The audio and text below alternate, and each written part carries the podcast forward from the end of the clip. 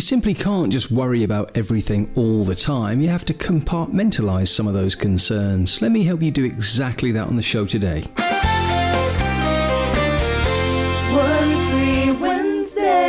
Last week we were staying present under pressure, and today we're going to continue that work a little further by looking at how you can compartmentalize some concerns and focus on what's important in the moment that it's important, rather than keeping everything in your head to worry about all the time, which would be very overwhelming and would dilute your power, cause you all kinds of conniptions and problems going forward, don't you think?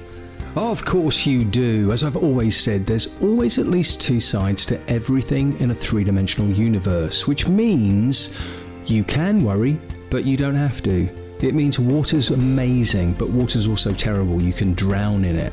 Fire is incredible, but it's also terrible and it can burn you. Now, I don't think you have to be worried about drowning when you're drinking water, and I don't think you have to be concerned with third degree burns when you're just lighting a match. You could worry, but you probably don't have to. Now, if you suffer from anxiety, I really hope that this message speaks to you today because although you could worry about things, you might not be best to worry, even though it's a possibility. And that really is the problem with the problem of anxiety that you anxious people will act as if possibilities are probabilities. That you could get hit by a frozen block of yellow ice that fell out of the toilet of a plane, yeah, it's possible, but it's not very likely. So if you're going to compartmentalize your concerns, that really means discerning what you need to be concerned with at any given moment and everything you don't need to be concerned with don't be concerned with. Oh, but what if I don't worry about it? Some of you might be wondering. Well, you might need to worry about it, but I don't know if you need to worry about it now. Sure, it's probably a good idea to keep in the back of your mind that you could consume so much water that you actually drowned, but I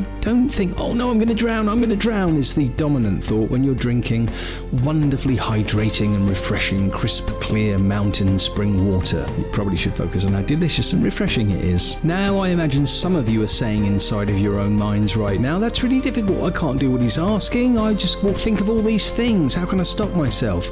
And that would highlight the problem that I can't stop you from thinking anything, and no one else can stop you from thinking about anything. No one can give you a drug or a medication that stops you worrying about your income taxes but lets you worry about the dog peeing on the carpet. If you're not going to worry about something, you're going to have to do the not worrying, if that even makes sense. And if you can't do that, what you would really be saying is, it's too much trouble to stop myself doing what I naturally, familiarly feel like doing. It's what I've always done, it's my habit. Now, you can fight till you're blue in the face to keep your anxiety habit. I'm not going to wrestle you for it. Keep it, enjoy it knock yourself out. But if you're going to keep yourself accountable for compartmentalizing your concerns and worrying about things to worry about at an appropriate time, not in the middle of your Formula One race car event, that's not the time to think about the dishes you left in the sink that morning. That is the kind of worry you need to worry about later when you finish the race. Hopefully, alive and in one piece. You know, these Formula One cars can blow up at a moment's notice, but while you've got your foot on the gas, I don't think you should be thinking that your car's going to explode. Get the idea? Of course you do. Hey, let's put it together in a meditation just for a change and I'll chill you out, calm you down, and leave you focused on what's really important. Sound like a good deal? It's free. Okay, now only do the meditation if it's safe and appropriate for you to do it. I don't want any of your competitors in that Formula One race to have an unfair advantage over you because you were in the middle of a meditation when you should have been focused. But if it is safe and appropriate for you to meditate for a few minutes now, I invite you to take a seat and allow yourself to get really comfortable with your feet on the floor and your back resting against the chair. Feel the full weight of your body being supported by that furniture and simply take a deep breath in and close your eyes and allow your awareness to follow your breathing.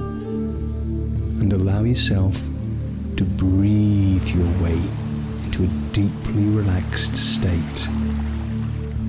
It's as if all the muscles in your body simply relax and you relax your mind and softly stay focused on slowly exhaling any holding or tension from your body. Continue to breathe your way into deeper states of relaxation as you softly follow these words, making these words your words and making the most of your words in this moment. And as you continue to focus on what you're holding front and center in your mind, you don't need to consider all of the things that you're not focusing on. Breathing your way into deeper and deeper states of relaxation, whilst holding a simple focus in your mind, continues to allow you to relax even more fully as you continue to focus.